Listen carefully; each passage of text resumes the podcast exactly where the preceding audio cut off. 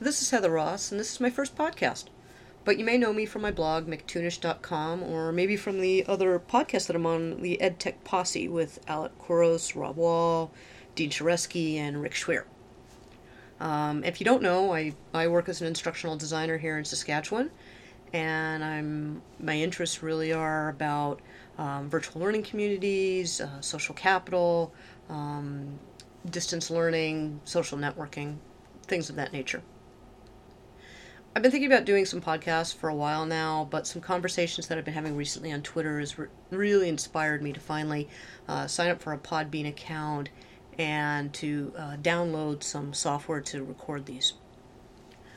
What I'm thinking about for the future of this podcast is probably mostly short episodes with me talking about something and a few episodes with some special guests joining in.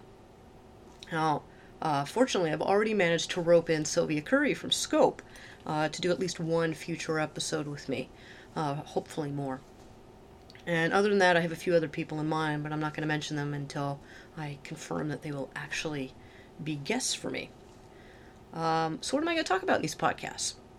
If you've ever read my blog, um, you know that I talk about instructional design, educational technology, social networking, social capital, um, distance learning, and again, things like that. And you can expect more of the same on my podcast. Anyway, I'm still learning the podcast ropes, so I hope that you bear with me until I can refine this into something that's at least well, semi-good.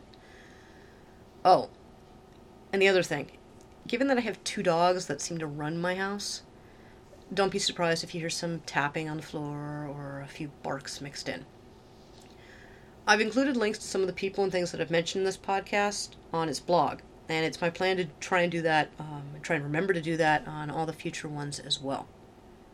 Anyway, this is really just to introduce you to the fact that I'm finally podcasting, and I hope that you turn into some of the future episodes.